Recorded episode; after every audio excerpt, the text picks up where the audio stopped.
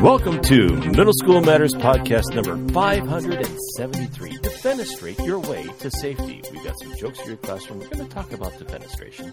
And Dave's going to talk about statistics. It's going to be interesting, we promise. So without further ado, here's the wonderful, the magnanimous, the Mr. Troy Patterson.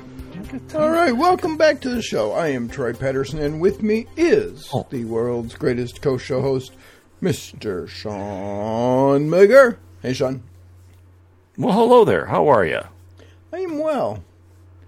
It is, um, we did, you know, last week we talked about the negative 20, and yesterday it was like Yeah. 40. Yeah.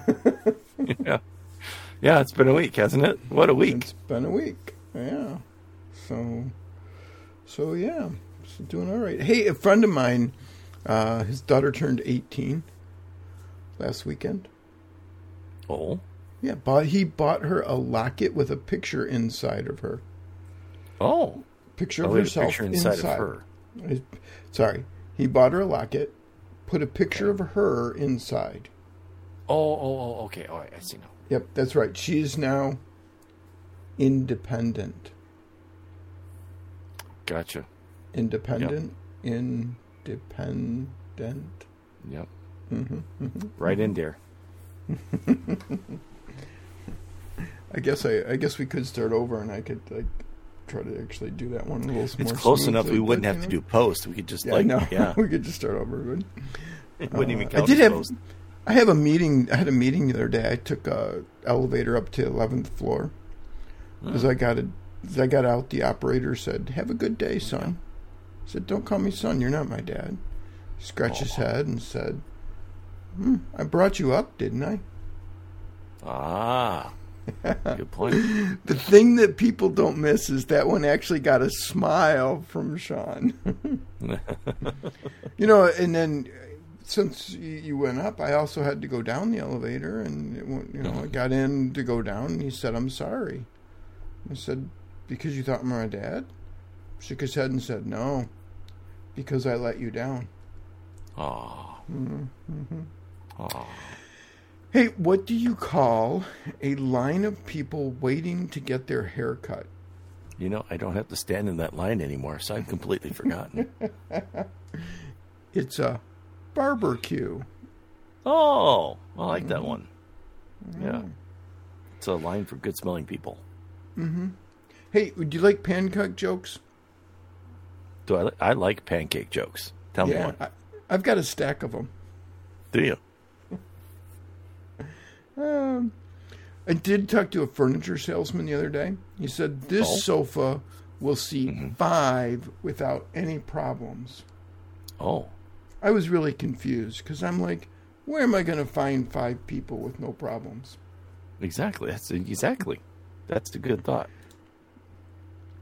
And you know, we have the in this house we have the up up, so we have the main floor, we have the upstairs floor, and then we have the third floor. We have the up up. Oh, I'm gonna put a, Oh. lo- a soccer pitch in there. you are. I know what you're thinking. Yeah. Lofty goals. Oh, that's true. Yes. yes. Yes, indeed. Yes, indeed. Well, one of our lofty goals is usually statistical thinking. It's uh, an important part of science, and it is also, um, you know, we have a clean rating because I think of the old line of "there are lies, Oh, yeah. darn lies, Mhm. and statistics."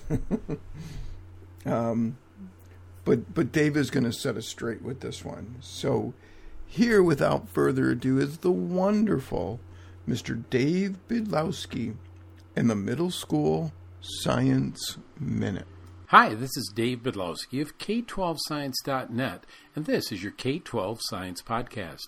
I was recently reading the January February 2023 edition of Science Scope, a magazine for middle school science teachers published by the National Science Teaching Association. And I read the section Interdisciplinary Ideas, and there was an article entitled Why Should We All Embrace Statistical Thinking? And it was written by Kristin Hunter Thomson. And she wrote that Making sense of patterns in data and talking effectively about our conclusions from data requires nuance. Much to the chagrin of many, this is why scientists always put caveats around their data conclusions. We aren't trying to get our middle schoolers to talk like scientists to that degree, but we do want them to think about data in a more nuanced way. How can we thread this needle? By incorporating statistical thinking, not teaching statistics, into all of our data based activities. Many of us are familiar with and may have even taken some courses on statistics. Statistics or statistical analysis are calculations that we make on or with data. Regardless of which statistic we use, the output can help us make sense of the data in a multitude of ways. Regardless of which statistic we use, the output can help us make sense of the data in a multitude of ways, such as to process large amounts of data, or to compare different data sets or subsets of data, or to repeat others' work, or to communicate results from large data sets to others not familiar with the data. An important thing to remember is that the calculation only gives a number output that then needs to be interpreted by someone to determine what it means. It is a tool in your data analysis toolkit, not the answer to the data analysis and interpretation. Therefore, to best use statistics, we need one, to have enough of an understanding of algorithmic thinking to know how to make sense of the output, and two, a way to think about data overall. Good news on the first one. Beyond some common summary statistics such as mode, median, mean, range, we do not need nor probably want to be teaching middle school students to calculate statistics or have Google Sheets or Excel calculated for them, given where their algorithmic understanding is. But we can and should do a lot on the second to get students thinking about data from a nuanced perspective by developing their statistical thinking. Statistical thinking is the mindset that we use when doing anything with data. The glossary and tables for statistical quality control states that the mindset is based on the following three criteria. One, any work with data involves interconnected processes. Two, all processes and data have variability. And therefore, three, understanding variability and these processes is key to making sense of data. In other words, it is what we do when we think critically and make judgments about the data we have and the meaning we make from the data.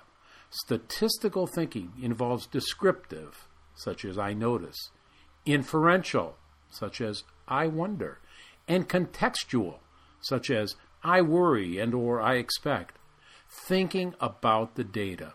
Thus it permeates all parts of working with data, not just one tool that we use.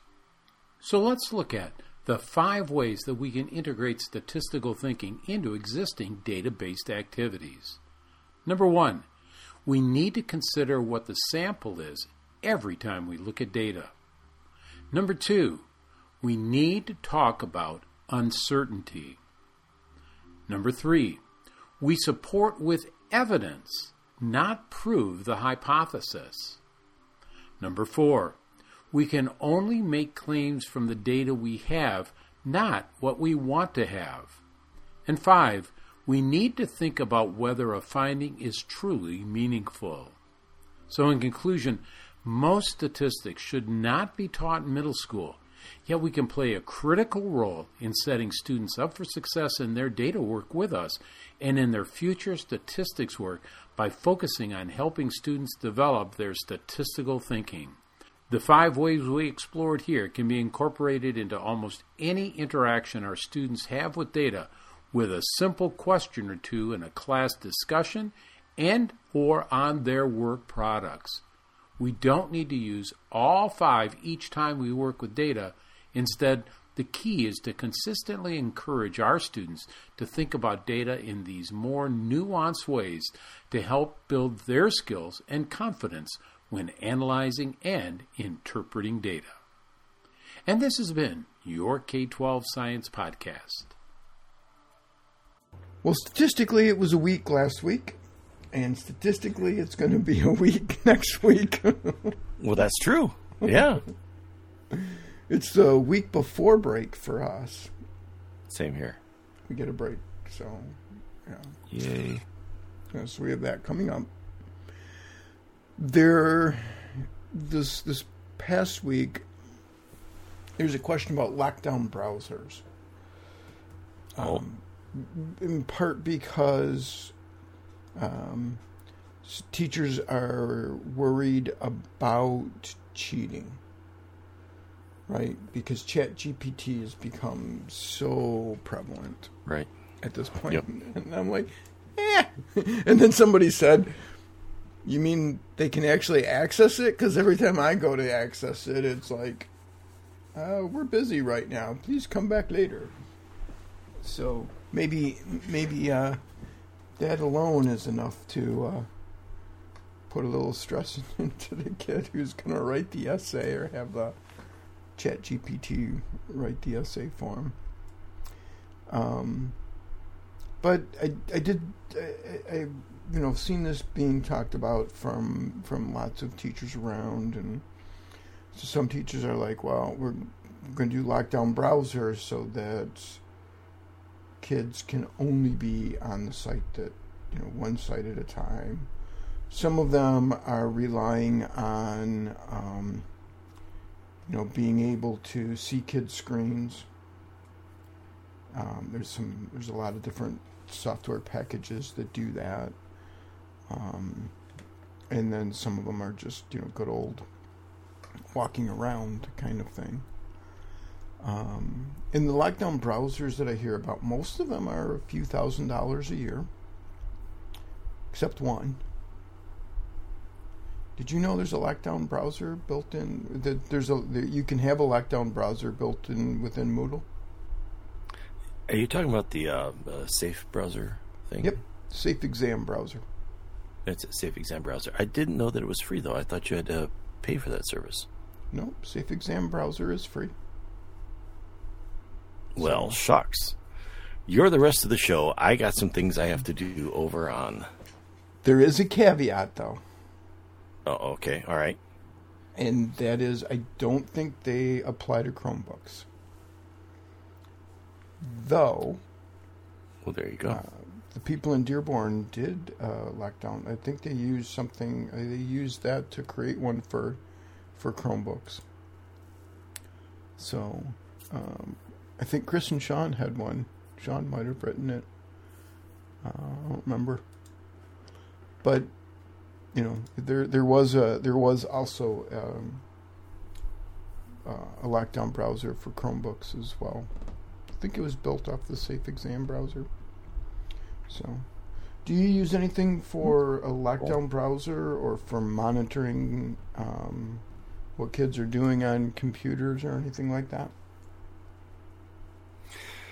I know we use uh, we use a firewall system, and we have uh, we use the one that's through RESA or or MNet.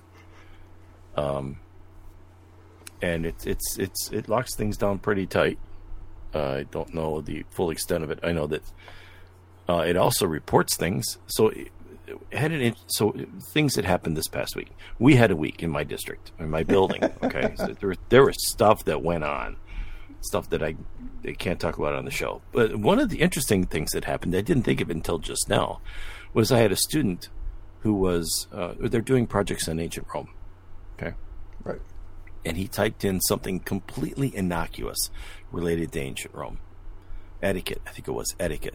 And he spelled it right. I watched him. I stood right there and I watched him type it in. So we're not talking about a typo or I mistook this. Um, and up comes images of guns. And he looks at me with this horrified look on his face. He goes, I'm in trouble. Which, see, our, our, our firewall lockdown browser, our, our filtering, whatever system, um, reports that to the assistant principal. Right. And he's panicking because he knows. And he, he goes, I didn't, I didn't, I, I said, no, I was here. I saw you. I watched the whole thing. You're okay. I'll explain. I'll go with you. It's all right. You're all right. If they come and ask, you know, you're okay. Um, but it was the it was the whatever software we're using um, through the the thing that just sent him there. Um, but ours is locked uh, down pretty good. We the other lockdown browsing that we use is through um, like when we do uh, uh, MSTEP, the state testing, or Yeah, when we do say- iReady. They What- they lock it down via the um, logins. Yeah, filtering is very different than the lockdown browser. What a, what a lockdown browser allows you to do is you can only be on the site that's doing that. In most of your secure testing, like NWEA, that's why you have to install a specific browser for NWEA because it's Right. it's a lockdown browser. They do the same thing with AP testing. They have a lockdown browser any of your state testing that is done online, they're going to have a lockdown browser. And the the technology is out there for other people to do lockdown browsers, uh, and and teachers and teachers are starting to to be concerned about test security. So they're looking for a lockdown browser versus filtering because you know filtering may allow the kid to search for ancient Roman etiquette but if you were asking a kid to write an essay or define ancient Roman etiquette, and you didn't want them looking it up at the same time, that's what a lockdown Mhm. browser allows you to do. Right. It allows you them to lock them into that one site. And there, so there's the lockdown browser, and then a related topic or related the related area is where teachers can view all of the kids' screens. Oh yeah, So, like, um, Hapara is one of the answer is one of the things that does that. Uh, Apple Classroom does that. Um, there's a, there's several of them. There's lots of them out there. Or you know, and with those, usually teachers can lock a kid's screen. They can you know do kinds of things, and you know for for teachers, it, it allows them to sit at their desk and say, um, "Hey, Sean, stop playing Minecraft and do your homework." And Sean can say, "I'm not," and the teacher can go, "Yes, you are. I can see your screen right now." And you know, by the way, don't put a don't put a wall there because it's going to totally ruin your future plans for whatever they want to do. Um, so there's those kinds of things as as well, and those are related.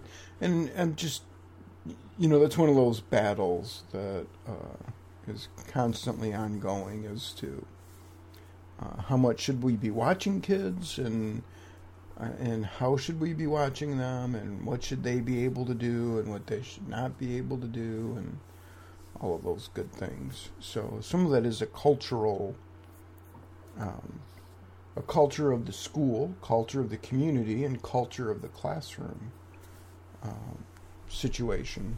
You know, uh, how how much do you want to weigh? You know, put your thumb on the kids as to thou shalt kind of thing. So, um, so that's uh, those things I've seen a lot going on. So uh, let me throw a wrench in your uh, or uh, something else into the mix. Um, something just literally ran across my news feed here just now is that there's a there's a there's a uh, an outfit that has uh, been able to uh, adapt, change, use, modify Siri so that it uh, uses ChatGPT and OpenAI, so that when you say "Hey, S I R I," Yeah. um, it you're using Chappy GPT instead, which would it's a nice benefit because it's it's going to give you better answers. But so now they could do it on their phone. Hold, hold on. Let's go back a second here. Because they give you better answers. One of the things I think we're fundamentally misunderstanding is how ChatGPT is programmed. ChatGPT is programmed essentially to put, to predict the next set of words.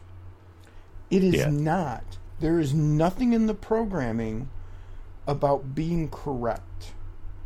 No, it's true. Yes, There is It it is not checking to see what the answer is.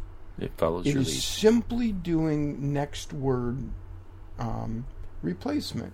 And I think that's a fundamental misunderstanding that people have. I think people think of it like a search engine. And in fact, Bing right now is um, including some AI as a search engine. And that's a different construct. And I don't know yet how much they're they're tying in correctness. But ChatGPT has absolutely nothing built into it for correctness. It is simply taking words and predicting the next set of words, kind of thing. And even then, it still does better when I ask Siri uh, anything on my HomePod. So, so there is, you know, that that part of it. Now, um, Google is working on a, a, a product called Bard, which does have a component of correctness built into it, because they're working on this as more of a search kind of thing. And in search, you want to get the correct answer. So, um, so that's going to be interesting as to see how that plays out as well. But yeah, they're. Uh, but ChatGPT has no correctness built in. Then that's if you if you are predicting next words, you are very likely to get something that could be correct. But there is no checking for correctness in it, which is one of those things that would potentially um, um, kind of submarine out the, uh, uh, an essay answer. Um, so we'll see. And there's all kinds of um, of qualitative data about incorrect answers from ChatGPT. There's lots of people that are saying, "See, it's not correct." It's like it was never predicted. It was never written to be correct. Future examples probably will be. So that's something to kind of pay attention to as we move forward. But yeah. So you don't have any of the um, screen monitoring or um, testing If we- control built in. If we do, I've not been informed. Not that they would inform me. right? Sometimes that happens. So, and sometimes it's knowing about the capabilities of something. Like, you know, for example, Apple Classroom has that built into it. Um, unfortunately, it is not real reliable, and their user interface leaves a little bit to be desired. So, so there's that. You know. Um, I did do some some spreadsheet work this this past week as well. Um, yeah. and taking data, taking like NWEA data, and kind of piping it into a spreadsheet, and then, um, and then taking that data and moving it off to other spreadsheets, um, and automating that so teachers don't have to sit and type in numbers, which is a huge waste of their time. Um, it's Mhm. always fun. So, um, you know, it's, I would say that it is very beneficial to learn some spreadsheet skills. Um, even if you don't memorize all the formulas, being able to look them up real quick can, and knowing what you're looking for kind of thing can be pretty cool. hmm So, or make friends with someone who is good with it. hmm It's- That's beneficial as well. So, so yeah. Um, so that's what I have from from this this past week. Um, so, um, let's see here. The social web. we've got some things from the Yeah. social web this week. Yeah, one of them is Alex Lindsay, which uh, I believe you're familiar with. Alex Lindsay at Alex Lindsay. He posted something I thought was um, something that we could have fun with. And here, here's what he, he wrote. He said, You can read 100 books on baking bread, but you won't actually know how to bake bread until you baked 100 of those yourself. This applies to many things in life. And I thought, Yeah, yeah, we could do that. So let's do that. You could take 100 classes, but you won't actually know how to teach until you've taught 100 classes yourself. there you go. or or uh, let's see you you uh, you can do uh, or you can uh, read about a, a hundred different archaeological sites but you won't know how to do archaeology until you do a hundred archaeology digs yourself Digs. Yeah. yeah so and it's just, we could just have so much fun with that could turn that into a meme i think Mm-hmm.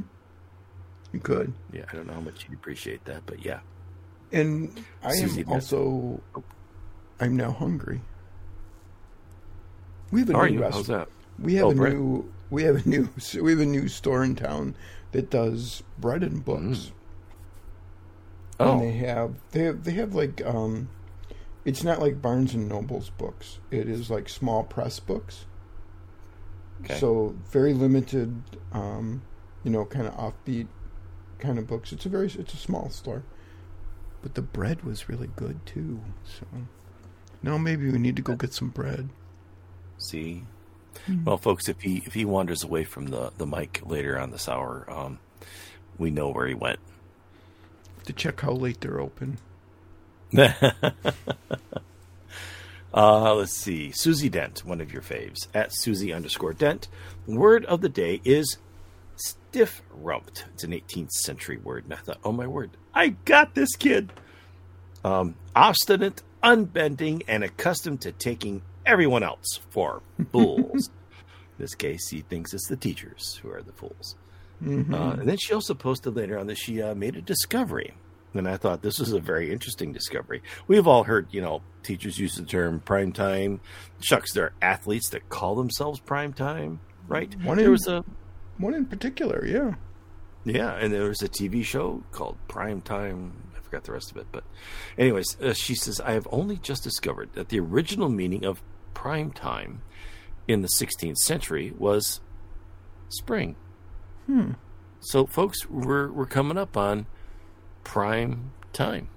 Mm-hmm. I think that should be the new new name for daylight savings. You know, on or prime time and unprime time. Or Have we heard winter. anything about whether daylight savings time is going to go away or change? Or I haven't heard anything recently about that. Yeah, not recently. Yeah. Might be worth digging around. You know, you could wander over to a bread and bookstore and uh, peruse. They're open until four o'clock. Okay, we gotta hurry then. All right, we got plenty of time.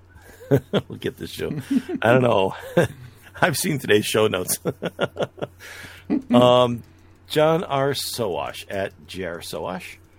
Unleash the power of reading with this simple Google form, Reading Log.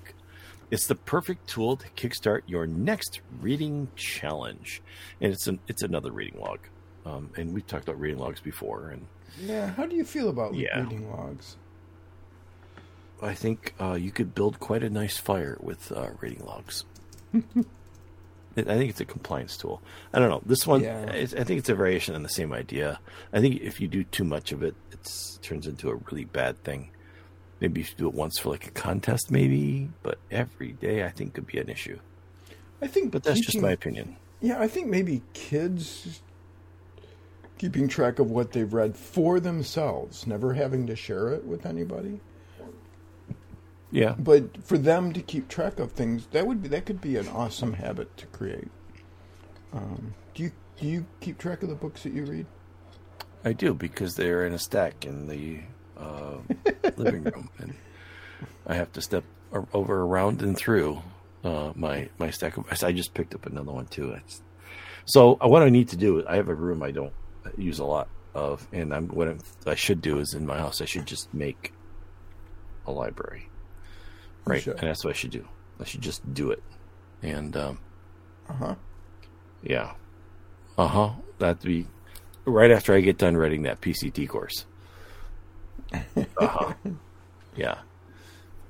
Uh, Johnny Hemphill at Worcester Johnny. Cause of disease and treatment across historical periods, all on one page. Trying to help year 11 with their revision with this thinking quilt, color coding the historical periods and the themes. Hashtag history teacher. It's a kind of a cool device. I would use it when I was talking, or if I was talking about Black Plague, but you could use this to uh, um, uh, have the kids uh, then look at the diseases and then uh, figure out the uh, uh, treatments and causes, or treatments. I'm sorry. Um, they might have difficulty with the treatments, but this would be just a fun thing, you know. Like, all right, so there's a disease or a cause. What's what's a treatment, and what do you think is the treatment? And then go through it later and just you know. But it's color coding, and so it's real simple. They just read and they they color in circles and triangles, and uh, it could be just a fun activity. Is this interactive at all? I I'm just thinking that this would be neat to. I was just looking at this from a like a web page kind of thing, like maybe sorting or clicking on the different time frames or that. Do you have a link to the actual oh, resource? thought I Because. I don't. It's small. I will um I will get that for you and the uh, folks here during the uh, during the show today. How's that sound? We'll see what we can do. I, I have it bookmarked. All right, he's going to work on that. I'm going to talk about Chris Hutchinson and SOM. So uh, we talk about uh, should kids have exploratories? What should kids do? Right. So here's SOM. It's uh, the Summonology guy or Similio guy uh, Bibles or Bibbles. Bibbles. I don't know. It's uh, not enough consonants or not vowels, a whole lot of consonants. So, anyways, there were there were some folks talking about, you know, hey, you know, have you have you learned another language? And uh, Henry Wallace uh, said, uh, oh, I've got my mother tongue, which is American, and my daily language, which is French, and my in-law in-laws language, which is Russian, and then uh, a sacred language, which is Greek in this case. And and then another guy pulled out and said, well, okay, so my mother tongue's American, my liturgical language is uh, Anglican, uh, studied uh, and re- read and write in Spanish, uh, studied two years to read Koine Greek, uh, currently trying to read Hebrew, and then I self taught myself Esperanto. Uh huh. Mm-hmm. Amazing what you can do when you have the interest uh, to, to do it. Um, so I, I thought I would also then throw in something from the Nordic Baltic region of uh, it's uh, it's Fipple. That's what I call it because it's otherwise it's um, it's it's it's Lithuanian and twisting my tongue around for that one's just a little difficult. But Egla uh, Slantin, again I can't wrap my tongue around those words. Um, Elga uh, Egla uh, posted this, and it was uh, low preparation vocab games, and she posted this in, uh, in as a Facebook post. But I thought this was interesting, right? Low prep vocab games, sorting, puzzles, scavenger hunt, word wheel, that sort of thing. But now remember, she's doing this from a European Lithuanian perspective, right? She's she's part of the the Nordic Baltic region of the Federation of of uh, languages, right? Um, the bottom right corner it says American games. There's American games. I didn't know that these were strictly American and that they label things as American games. So things like Apples to Apples, um, Balderdash, uh, Taboo, Scrabble, and Bananagrams are considered American games. I like bananagrams. I do too. So You- you- there's you some resources for bananagrams, don't you? Um, I have bananagrams, and I've given bananagrams away to uh, folks that we've taught in China, Okay. and they love bananagrams. They think that's just like It is. one of the best things ever. That's a family game Uh, too. It is, and and you know what? They, they think it's better than sliced bread with unsliced books. Uh, you could use this as uh, a bunch of resources for your classroom and uh, some quick and easy things right there for you from uh, the social web. And uh, check out your social media for resources near you. Speaking of resources, Speaking of resources, um, There is a student vocabulary um, video challenge from the New York Times. Um, and it is actually their 10th annual. Um, and essentially, it runs from um, February 15th to March 15th. And they're inviting students to create a short video that defines or teaches any of the words in our Word of the Day collection. So I thought this was neat. Um, and they have 2,500 plus words of the day. The challenge is to create a 15 second or shorter video that defines or teaches the words. Make sure you pronounce the word aloud, define it, give it a part of speech. Um, and then you submit the entries. Um, there's a, a, a link. You can upload your video to YouTube or submit an MP4 video file. Um, you can work in um, alone with a partner or a group. Only one submission per student. If you submit as part of a group, you cannot enter separately. Um, it sh- the video should obviously be appropriate and help viewers understand the words. So here's the thing I thought this was terrific. And you could even do this in your class and have kind of like a round one, right? And, you know, I mean, obviously, any, any of the kids that want to could um, submit, but do it in your class um, and have that um, have that as a, a, a chance for kids to show that they know a word and do it in kind of a different way, and you can incorporate that into your class. Um, the prize is having the video featured on the Learning Network, so you don't get huge, um, uh, you don't get big cash for it.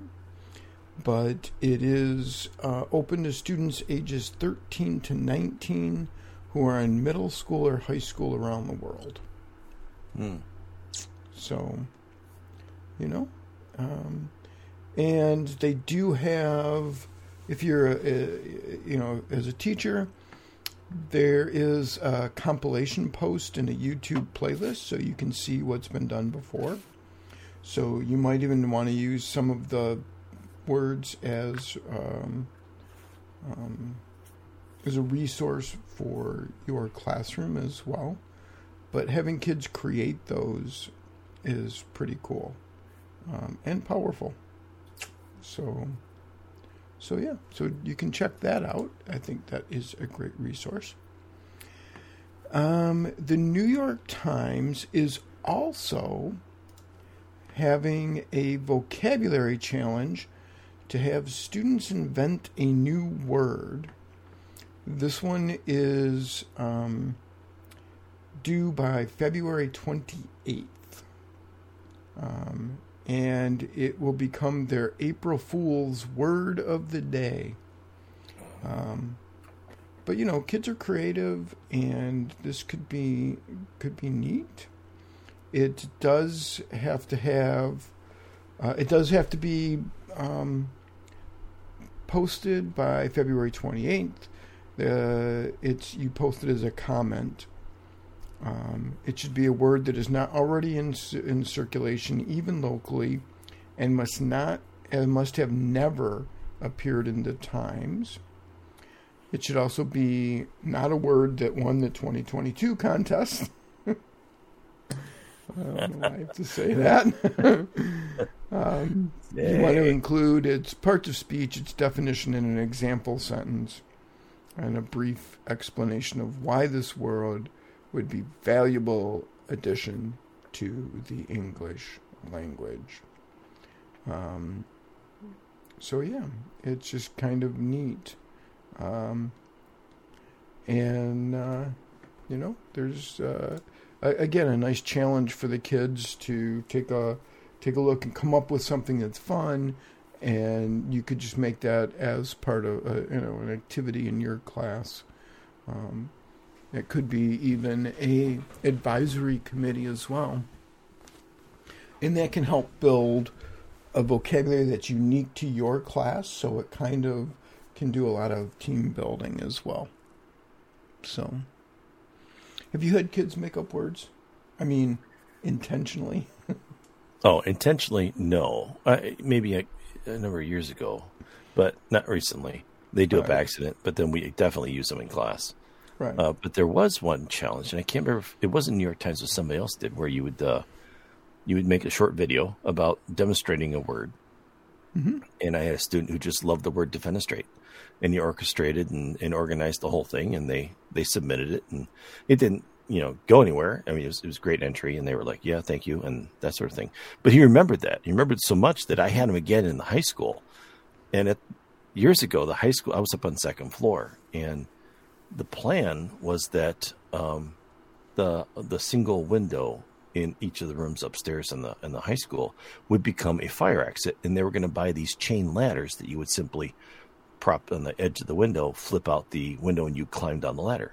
Well, they made the sign that said, you know, emergency fire exit or emergency exit that was over the window, but they never bought the chain ladders.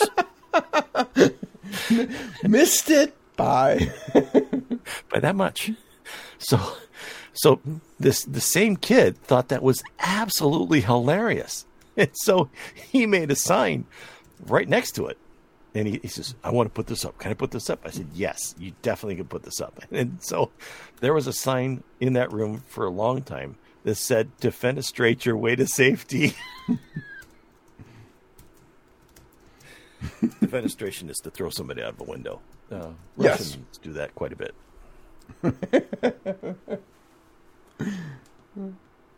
and. I think we have a I think we have a show title now.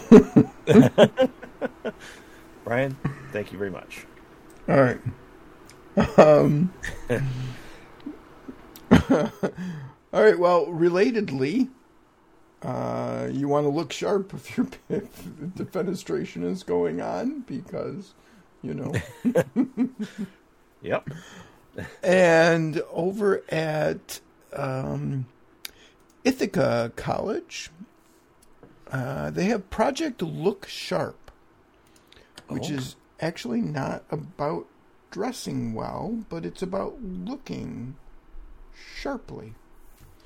Um, and they have a bunch of free resources that you can use. They are very constructivist in their approach, which I learned long ago. I was a constructivist as a teacher. Um, and they have educator developed, standards aligned, um, but they've got videos, they've got key questions and handouts, they've got published articles and webinars, they have a DIY guide. If you click on the free classroom materials, they have guides by subject and level, lessons in kit in kits, featured topics and handouts. Um, so you can, you know, kind of work through and look at some of the things that are specific to middle school um, and your subject, even, and you can download guides. Um, and the guides are just, they just download. You don't have to give them an email address, you don't have to do the hokey pokey. Um, they're just there and available. So the the idea is to really teach kids um, to be reflective, to do a reflective analysis of media documents. So this is really all about creative and about thoughtfulness and critical thinking skills. Um, and they point out they're going to need the, to teach the habits of critical thinking needed for academic, career, and civic lives, and they need consistent practice. So you you know the, the hundred books and hundred loaves of bread, um, you know, a hundred times of of doing some of the critical thinking um, is going to be really important. So, and if you do that, it may give you a superpower. Superpowers. Superpowers are coming. They are coming because Phyllis Fagel has told us how to do it. She, well, okay, she hasn't told us. She's going to tell us. AMLE has a new book, and their book spotlight is Middle School Superpowers Raising Resilient Teens in Turbulent Times. I think the superpower is alliteration. Um, but it's a book coming out. It will be available August 1st, but it's available for pre order now. Uh, there is a link in the show notes. You can uh, click that, and uh, it'll take you to the uh, to the uh, to the book. Uh, you can pre-order. It ships, I believe, August first. Should be there at your at your place August third, just in time for the new year. After you've done all your summer planning and everything is, yeah, everything's set to go for the year.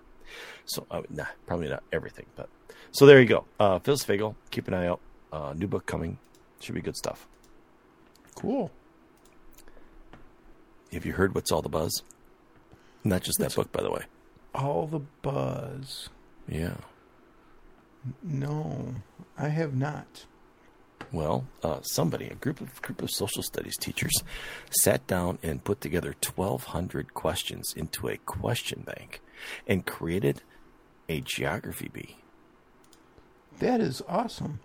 Yeah, and so it's available for free over at MoodleNet if you want a free geography bee. Now the the way that they're going to do it is they're going to have elimination rounds online, and then when they get down to the the the last however many, then they will do a live round where they bring everybody down and they do a live round of questions and there you go.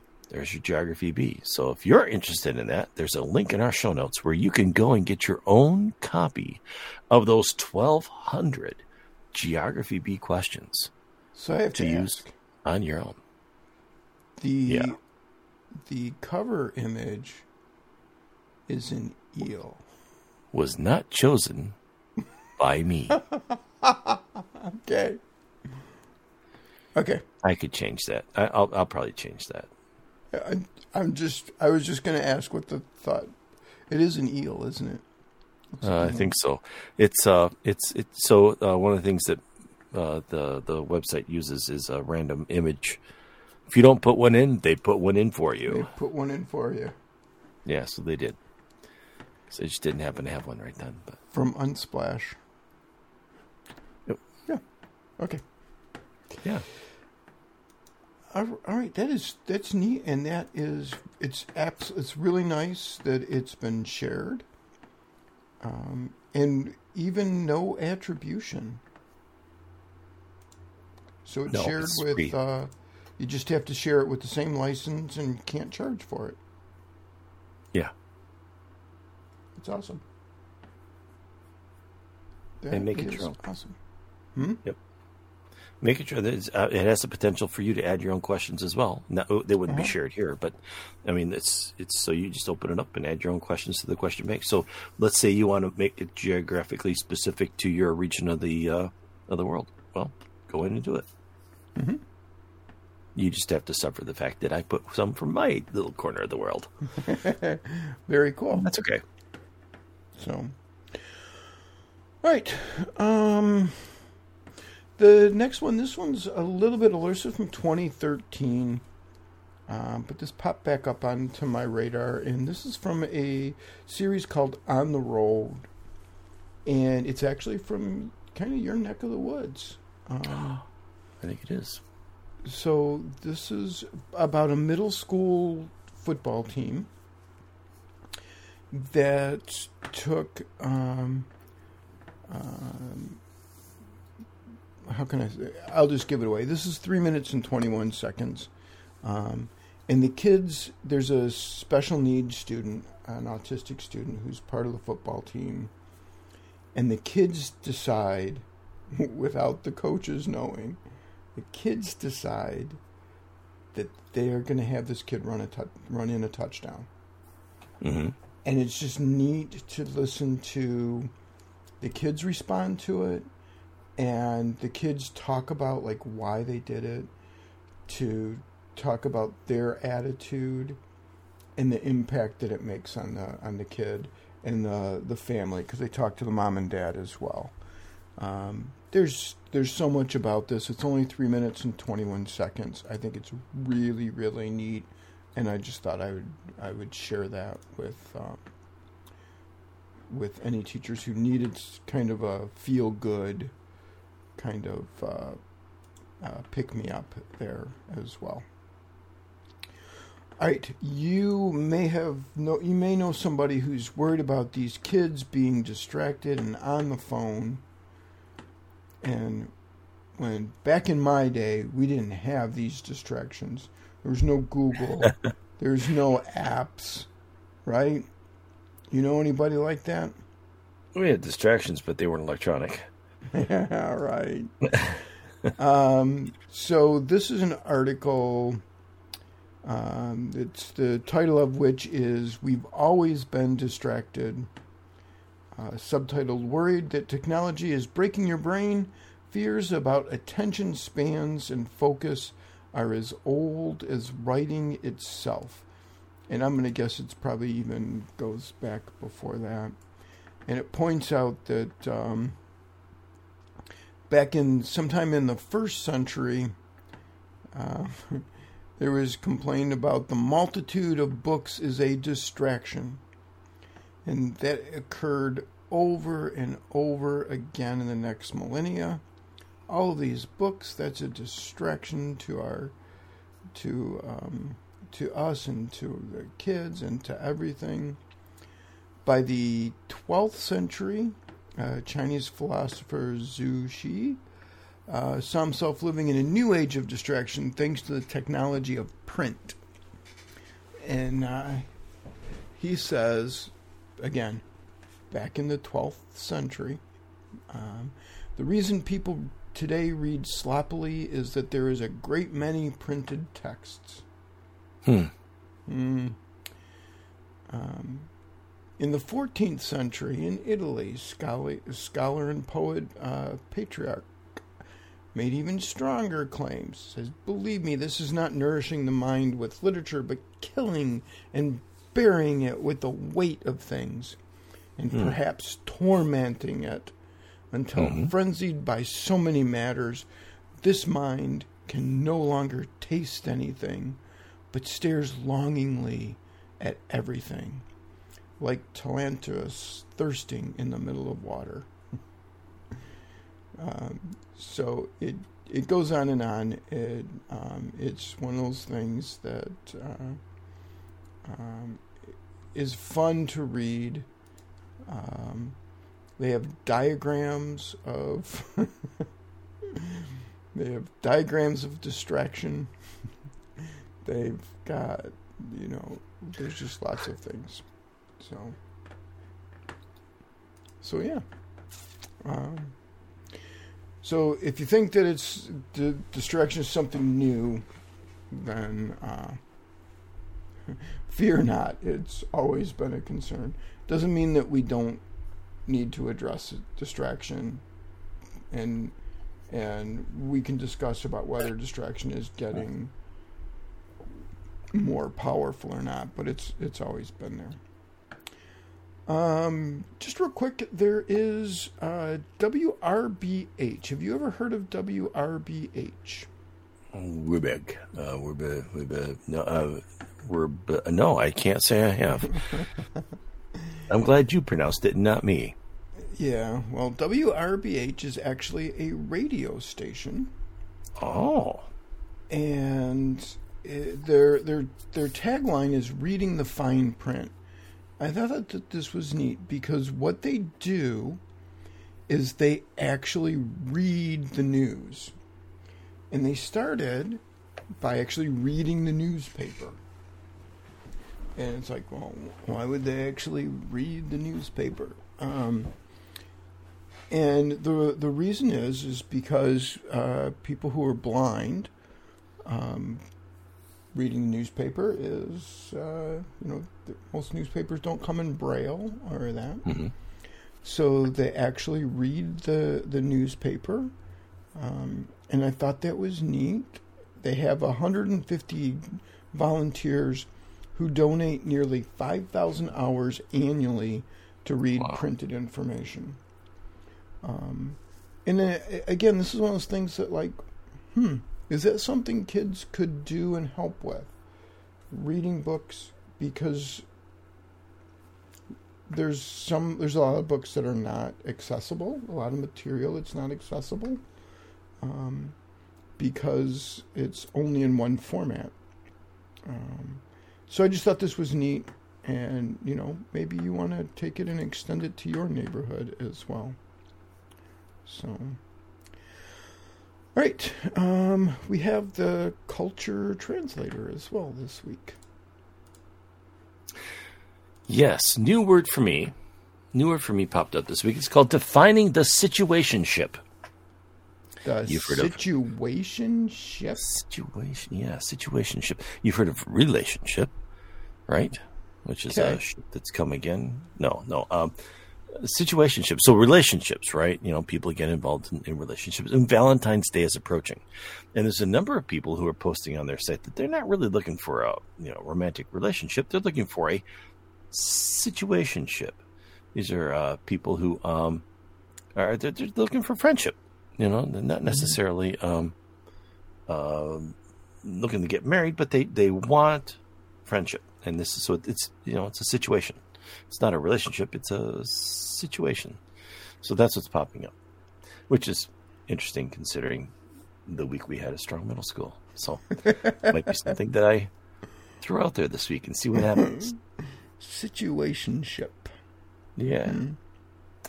Um, All right. make a clean sweep of relationships this way with maybe a broom method. Yeah, so I found this was this was fascinating. Back in the '60s, uh, when NASA, when NASA was making rockets, the, one of the ways you do that, that they could do this is to combine hydrogen and oxygen and cool them down hundreds of degrees, and it makes great rocket fuel. Okay. There's a slight problem though. Does it go Um, boom? If it leaks, Yeah. it could like catch fire. Yeah, I, I, I- classify that as bad. as bad. Yes. And they had lots of problems with leaks, by the way. But they didn't have a sophisticated way to find the leak. They didn't have like, you know, a Geiger counter thing or something that they could, you know, like find it. Magic would the trick. What what what happen what happens is well what happens is is it actually burns but it's invisible. Oh, so match wouldn't work here. So what NASA really did is they they took people and they would walk around with a broom in front of them, Oh, the old straw broom, which yeah. would catch fire Yep. before they caught them on fire. Before they did. And it's like, well, this works, and it's like, oh my god! And you realize that this is how they sent people to the moon. they used brooms. They walked around with brooms, holding a broom in front of them so that it would catch fire and not them. Don't if you don't take the broom, that's a real snap crackle pop into your morning. Wow. Yeah. So, um, and and again, there is a. Uh, it's just a You know, a kind of fascinating thing, and they have a. they actually have a uh, image of someone demonstrating the method. um, Wow. With a smile on her face. I'm not, dead. sure much Yay. I would, would have been smiling if that's your that's your safety procedure. So, um, all right, and we have dispositional realignment. Yeah. So um, I've been talking with uh, the, the the the nurse at work, and we're working on a class, a PCT class, and um, for the high school. And one of the things we talked about was dispositions, right? How are we going to determine that these these up and coming uh, um, um, patient uh, care technicians, um, you know, have what it takes to to to, to be one without you know like mm-hmm. getting frustrated, hurting them, doing something, you know, reacting emotionally in the wrong way. So um, there was a lot of research this week that I, I, was looking at where they they don't really measure or do anything about dispositions until people are in the nursing or patient care field. and I thought, mm. well, it's a little late, right? But I wonder how often that happens to um, um, teachers, right? So here you go. Here you go. There are two. Um, yes, you're correct. Uh, there are two uh, Lithuanian films that have made it. Uh, one on Netflix, one on HBO Max, and I put a link into the um, uh, show notes, and you can click on that. You can find the names uh, of those of those things. But there's there's a, link. So you know what? Um, these are things you have not seen. Uh. Because they come out of Little Lithuania, which produces uh, quite a bit of good stuff. Just nobody ever sees it because it's, you know, Lithuania, and most of us don't speak Lithuanian. but they do subtitles very well. Anyways, mm-hmm. so there you go. Uh, so uh, help yourself with some uh, dispositional realignment. Um, take a take a take a break. You know, turn turn the brain to other things to give it a break, and then come back to the weighty weighty things of of education. But not before you have some random thoughts. Yeah, I just um, I popped this in the random thoughts. This is uh, a cartoon by Gene Ambaum and Bill Barnes. Um, it's unshelved.com. Um, and it's about kids checking out books and um, checking out of books that are appropriate. Um, and I enjoyed it. So um, I shared that with. Uh, I'm sharing that as an image over at middleschoolmatters.com. And there is also apparently the history of the English language that we are sharing as well.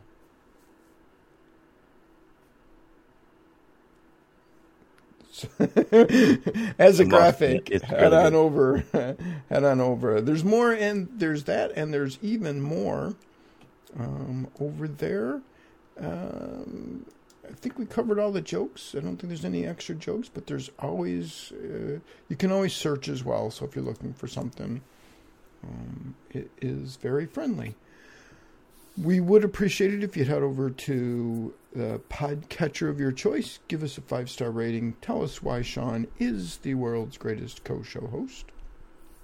We do greatly appreciate that.